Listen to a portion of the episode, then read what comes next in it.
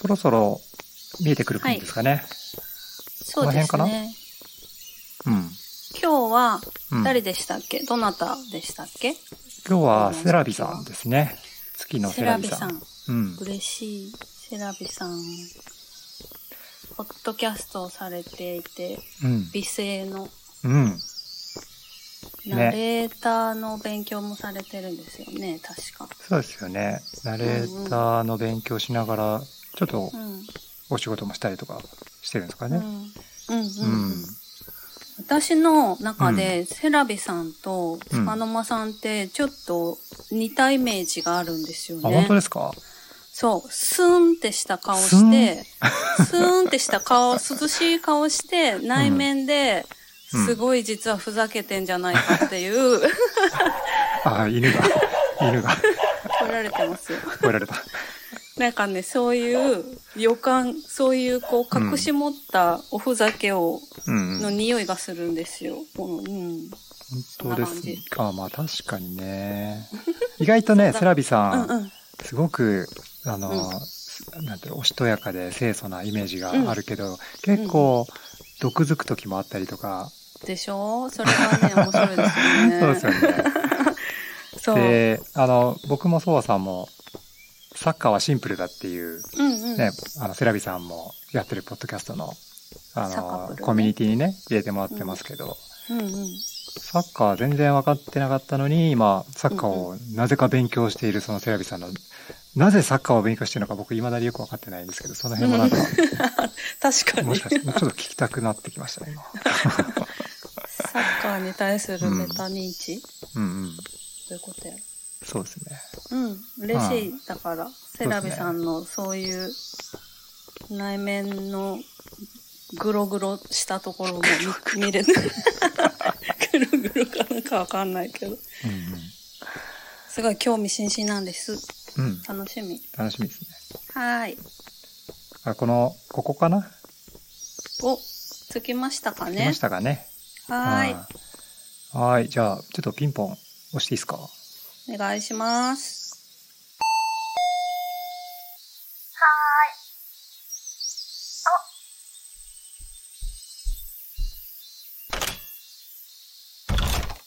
あ、つかの間さん、そわさん。どうもどうも。迷わなかったですか？は。若干、若干迷いましたけど。うん。いらっしゃい。すごい、あの。ね、森の中にこう住まわれていて、妖精か。どうぞどうぞ。ください。はい。いいですおか邪魔しおます。邪魔します。じゃあ、今日は二人揃ってどうしたんですか？いやいやいやいや、今日はですね、何しに来たんでしたっけ？つかの間さん。そうですね、メタ、まあね、僕がね、メタ認知したいのに、メタ認知できなくて、もうメタメタなので、そのメタ認知レベルを上げるのか下げるのかよくわかってないんですけど、まあみんなのメタ認知の話を、メタ認知の話話って言ってる時点でなんか硬い、真面目すぎるので、とりあえずね、ダメダメエピソードとか聞きたいなと思って、うーん。うん、みんなね、こう、ポッドキャスト仲間のお宅を訪問して、そういった話を聞いて、あ、セラビさんもメタメタですねっていう、はい 言いたい。聞きたい。メタメタエピソード。そうですね。うん。かそういうところのね、話聞きたいなって。うーんですね。うんメタ認知って意識的にしようとするものなのかなって思っちゃって、なんか多分、意識的ではなくて、うん私の場合は、なんか普通に考えてる時に気づいたらうん。メタ認知をしてるというか、ほう。うんうんまあできてるかはわかんないけど、例えば、なんか好きな食べ物とかがあって、なんでこれが好きなのかなって考えた時に、うん私が好きな食べ物って、妊娠中に食べれなかった生ハムとウニなんですよ。うんうんそれに気づいて、うんあ私は好きな食べ物って毎日食べたいわけじゃなくて、そのありがたみを感じるとか、レア、うん。たまに食べれる美味しいものみたいなものが好きなんだって気づいて、うん。で逆に、理由そう、なんか。うどうんうん。んがもともと別に嫌いでもなかったんですけど、あんまり好きじゃなくなってなんでかなって考えたら、あの、うん子供の離乳食でうどんをあげて、その残りをうん。もったいないから食べるじゃないですか。うんそれ食べ過ぎて、なんかもううどん食べたくないってなってるんですよね。うんうんう どんの価値が下がっちゃったんですね。そっかなんかそんな気づきがあったんですけど、なんかそれってメタ認知しようって思ってしてるわけじゃないなって思って。う。うんん妊娠中にウニと？生ハム。生生ハム？食べちゃダメなんですね。そうなんですよ。なんか生ものってあんまり食べない方がいいって言われる病院が多いですよね。そうですね。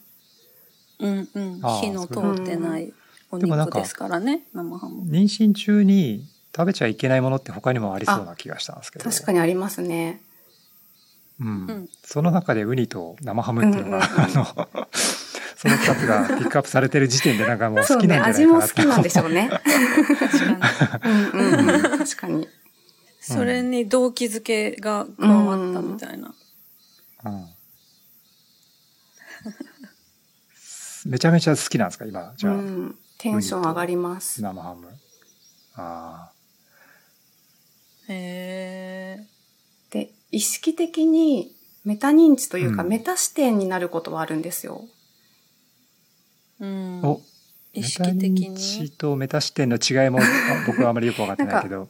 メタ認知って、はい認自分がどう捉えてるかって認知を認知するみたいなイメージなんですけど、まあ認知だけじゃなくて、特にこう自分のネガティブ感情とかに遭遇した時に、意識的に、うんとりあえず宇宙に行ってみようって思って、うんうん宇宙から見たら、この事象はどう見えるかなって、うん。うん。あれ、今、宇宙から見たらっていうのは、その例えじゃなくて、そういうふうに思うそうですね。ひ引かきで見るというか、うん。うん。なるほど。なんか、だいぶ上にそう行きますですねね。。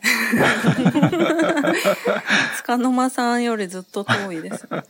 つかの間さんは空に飛んでるから。まあ、宇宙が好きっていうのもあると思いますけど、うん そうなんですねでもね。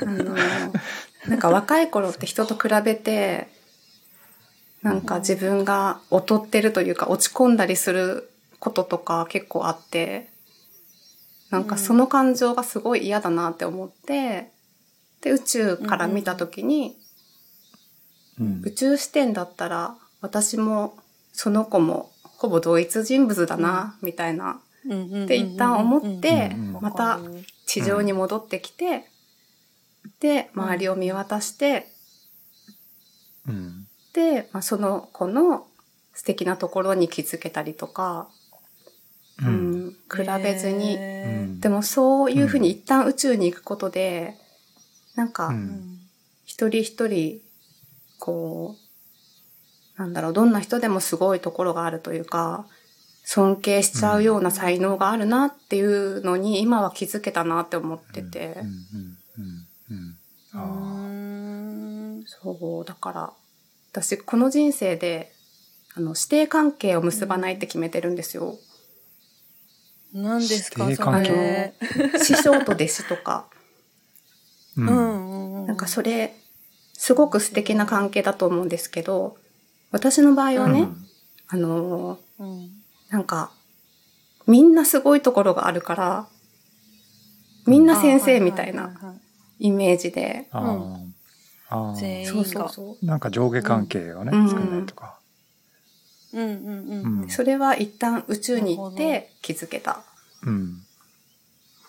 うん。すごい。あの、すごい僕似てるなって今聞いてて、うんやっぱ 思っちゃったんですけど、でもうん、想像以上に似ていて、すごい。初回のゲストとしてはね、まあゲストっていうか私たちが今 お邪魔してるんですけど、すごいメタ視点されてるなって感じがして、なるほど。うんうんそう。それって、その、嫌いになりたくないからそうしてるんですか？そういう意識もあるんですか？嫌いにっていうのはその相手を比べちゃう相手、人うん嫌いになる、比べちゃう相手とか、うん。まあ、その嫌いになりそうな、うんうんイラッとさせてくる人みたいなのに遭遇した時も、うんそういう感じ。私は自分うんのそのネガティブな感情がすごく嫌なんですよ。疲れるなって思って。うんだか疲れら、ね。最近あったネガティブな感情は、なんか病院に行ってて、そこの病院に初めて行ったら、うん受付の方がすっごい、なんか態度が悪いというか、うんうんなんか怒ってんのかなって思う感じで、もやもやしちゃったんですよ。で、考えてて、で、ちょっと視点を変えてみようって思って、うん。そしたら、なんか、その、その人に原因があるんじゃなくって、自分が、ううん。んなんだろう、なんか、知らない人にすら、うん。うん。なんかこう、笑顔で接してほしいって思ってるんじゃないかなって思って、自分が求めてる、うん自分の中に原因というか答えがあるのかなって思ったりして、うん。うん。なんかその方が生きやすいなってうん。ただ捉え方が違うだけなんですけど、自分のいいように解釈してるなってメタ認知してます。ああ。わかる。わかる？うん。わかる一緒 一緒ですね。ねきっと相馬さんと違うかもしれない。そうかなすごいでもそうですね人に期待しないってことですよねうーん。違うの？期待、期待しない。過度な期待をしない、うん。過度な期待をしない方が自分が楽とは思いますね。うんうんうんうん。このようにあってほしい私はそうするんだからみたいなことを思わない、うん。うん。なんか、セラビさんは自己犠牲って言葉聞いてどう思います？私は自己犠牲派だ。自己犠牲はあまり良くないと思う。どどっちですかね？自己犠牲ってあんまりいい印象はないです。あ、ないですか？したいと思わは違いますねないです、そんなに。うん。うん。僕はね、う割と自己犠牲の意識が強くって、うん。うん、自分が、その、自分が犠牲になって済むんだったら、あ犠牲になるっていうか、まあ厄介なこととかに関してうんもそうだし、でもあれだな、例えばなんかこう誰かがどっか行きたいとか言って、自分、誰かがこう車出さなきゃいけない時とか、うん。うん、みんな飲みたいとかそういう時全然うん。僕が、うん、じゃああ。車出すよとか思ったりとか。そういうのが自己犠牲なんですか？それだったらあ全然あり。まあまあ、それは簡単な自己犠牲ですけど、うん。うん。なんかね、ちょっと自分がやり、本当はやりたいけど、あの、まあみんな、うんと、なんかこう利害が衝突するのを避けて自分がこう引いたら、うん。あの、済むことはちょっとさ、すなんか、引きがちで、だからそういうところは、その、なんか自分が悪いんじゃないかって思ったら、なんか楽になるんだったらそう思いたいみたいな思考が僕の方にはあるなと思って、なんかちょっとそういうところで今似てるんじゃないかなって気がしたんですけど。へーなんか自己犠牲っていうとすごい犠牲者みたいなイメージを抱いてしまっそうですねて。、そうすねできればウィンウィンがいいなって思ったけど、うんあその自分が何か誰かのためにやって、みんなが楽になるなら全然やるっていうのはありますけど。うんうんうん。まあそうですね。僕もウィンウィン、基本ウィンウィンがいいなとは思ってるんですけど、なんかベースに割と自分が損して、あの、相手がウィン、相手がウィンとなることが自分にとってもウィンであるみたいに、あの、思っちゃってるね。これ、この僕、真面目な話しない、したくないって言いながらなんかやっぱ真面目な方言っちゃうな。でもその話ちょっと聞きたい。本当ですか？あの、それ、いつか爆発したりは絶対にしないもんなんですか？いやね、多分それが、多分爆発というか何か不完全燃焼なりな、なんかこう良くない風には多分なっていて、それに自分はあまり気づいてないから余計厄介なんだなっていうことを最近気がついたのは、うん。あの、それこそ7つの習慣って僕よく言っちゃうんですけど、まあよくある本の中で、そのウィンウィンを考えるっていう章というかあるんですよね。うん。で、まあそんな当たり前じゃんと思ってたんですけど、僕はいつもウィンウィン考えてると思ってたんですけど、うんうん。その、ウィンウィン、ウィンウィンとかいろんなパターンがあって、その、自分だけ勝つウィンの場合とか、あと、自分が勝って相手が負けるウィン・ルーズの関係だとか、うん。で、あと、一番厄介なのが、ルーズ・ウィンの関係っていうふうに書いてあったんですよね。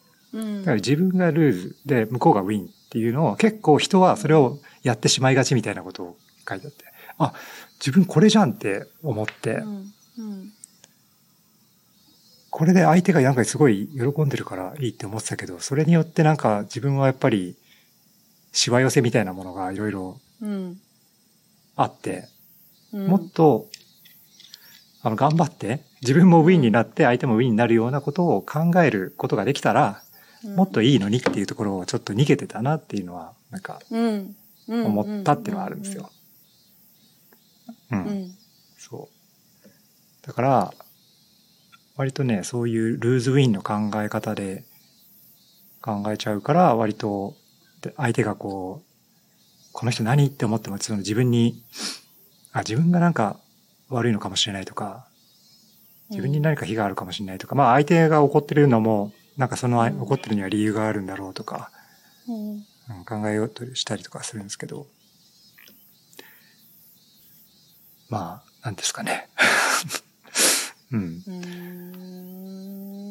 ん喧嘩したくないみたいなことですか？そうですね。絶対喧嘩したくないみたいな気持ちがある、ありますか？あそうですね。基本、あの、よく言ってるんですけど、僕はあまり分断されてる状態っていうのはすごく嫌なんで、うん。うん。なるべく、喧嘩してるとか、相手からも嫌われたくはないし、あ嫌われたくないっていうか、うん、こう、いがみ合うような状態にはしたくないから、なんだろうって思っても、うん、あまりこう、うん、それななんとかいい解釈をしようとしたりとか、あと、い世間的にというか、い周りの人からはあの人変な人だよねって思って結構遠ざけられてるような人とかも割と、うん、あの、この人多分どっかいいとこあるんじゃないかっていうふうに僕は思思うとして、なるべく、例えば同じチ会社の中の同じチームの中でも、まあ、そういった人とあの積極的に話したりとかしようとしたり、そういうことはするかなと。だから僕は基本的にはそういう敵は作りたくないっていうふうに思ってる感じですわかね。かります。私もそうでした。へーほそうでした以前は。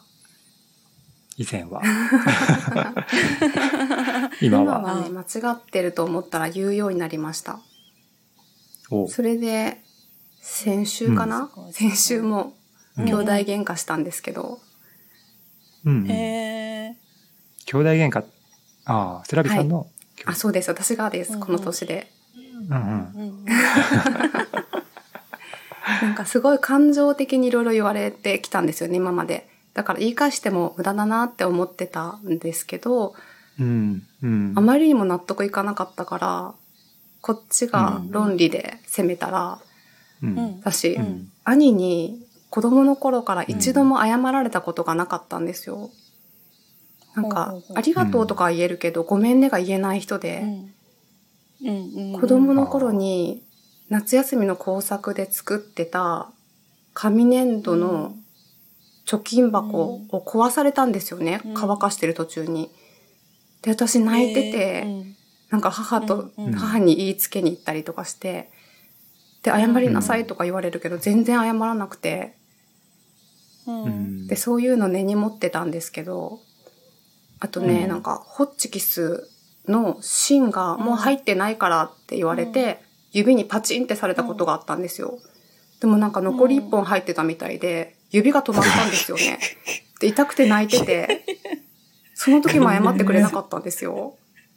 で、そんな兄が私うん初めて喧嘩したら、謝ったんですよ。自分が間違ってたって言って、本当にごめんって初めて言われて、だから私は間違ってると思ったことはちゃんと、こっちが冷静に感情的にならずに伝えたら伝わるんだって、最近思った次第です。うんあでも、エネルギー使えますけどね。使いますうんね言わなくて我慢する方が楽だったりはします。あ、そうなんですよね。そこなんですよね、多分ね。うんエネルギー使うから、ちょっとやめとこうみたいに思うのは、そう思ってた、ずっ。と。うん。兄弟ってあのそういう関係になりやすいですよね。ものすごく遠慮がないというか、うん。私も姉がいるんですけど、なんだか知らないけど私の全てを知ったい知っているようなうん。感じで接してくるしあの何ですかね。もうすごいそんな感じなんですよ。私にできるわけがないみたいな言い方を普通にしされたり、うん。なん、なんか私がこう、いいことしたら、なんであんたができるの？みたいな感じ、言われたりとか。で私もお大人になっていろいろなこう人生でごちゃごちゃあった時に、またその姉の価値観の中でそれは間違ってるみたいなことすごい言われることがあったから、うん。ギャーって言い返した、言い返すようになったら、怖いって言われました。怖い。なんか最近怖いって言われました。うん、ごめんねはないけど、そっからでもちょっと、ちょっと関係性変わったかな。そう、私も喧嘩して関係性が若干変わったんですよ。うんなんか尊そう、重さ気を使ってくれてるっていうのが分かっ。て、前だったら気を使わせて悪いなって思っちゃってたけど、普通気を使って当然だよねって思ったら、気を使ってくれうて、んそれでうまくいくからいいかなって思ってる。うんうんうん。兄弟であっても。うんね。そうか。なんか、喧嘩することが大事なのかなって今ちょっと聞いてて思ったんですけど、喧嘩することが大事っていうか、僕結構喧嘩してなかったんですよね。はい子供の頃とか。うん。うん。あの、姉がいるけど、姉とも全然そんなに喧嘩っていうほど喧嘩はなくて、親からも別に怒られることはなくて、ん。なんかここ最近いろいろ、やっぱり家庭持つといろいろなんかね、うん。喧嘩みたいな感じになったりとかするときにうまく対処、難しいのは別にあの家庭だけじゃないかもしれないけど、やっぱ大人になってから、うんう。ん、す子供の頃からそういう喧嘩に慣れ親しんでた方が、もしかしたらいいのかもしれない。うん。喧嘩慣れって言います嘩慣れか。うん、うん。なんかうん喧嘩っていうか、うんうん。ただ意見を伝えうる、んうん。うん。感情を込めずに伝えるっていうのが、うんうん。うん。まあ、私も兄弟喧嘩ってさっき言ったけど、なんか喧嘩をするっていうよりも、こっちの気持ちを伝えるっていう感覚です。そうですねああ、そうね。それが大事だなって、そうね喧嘩することが大事っていうより。うん。うん。うんうんうん。自分の思いしい、うん感情を乗る、乗りますよね。言うのって。うん、乗っちゃう。うん。そうね。うんうんうん。乗る乗る。ちょっとあの、トイレお借りしていいですか？どうぞ、すいません、お茶も出さなくて。ちょっとお茶準備してきますね。あいいねすいません。あーすいませんはい。ちょっと、おはい、願いしますお願いします。はい。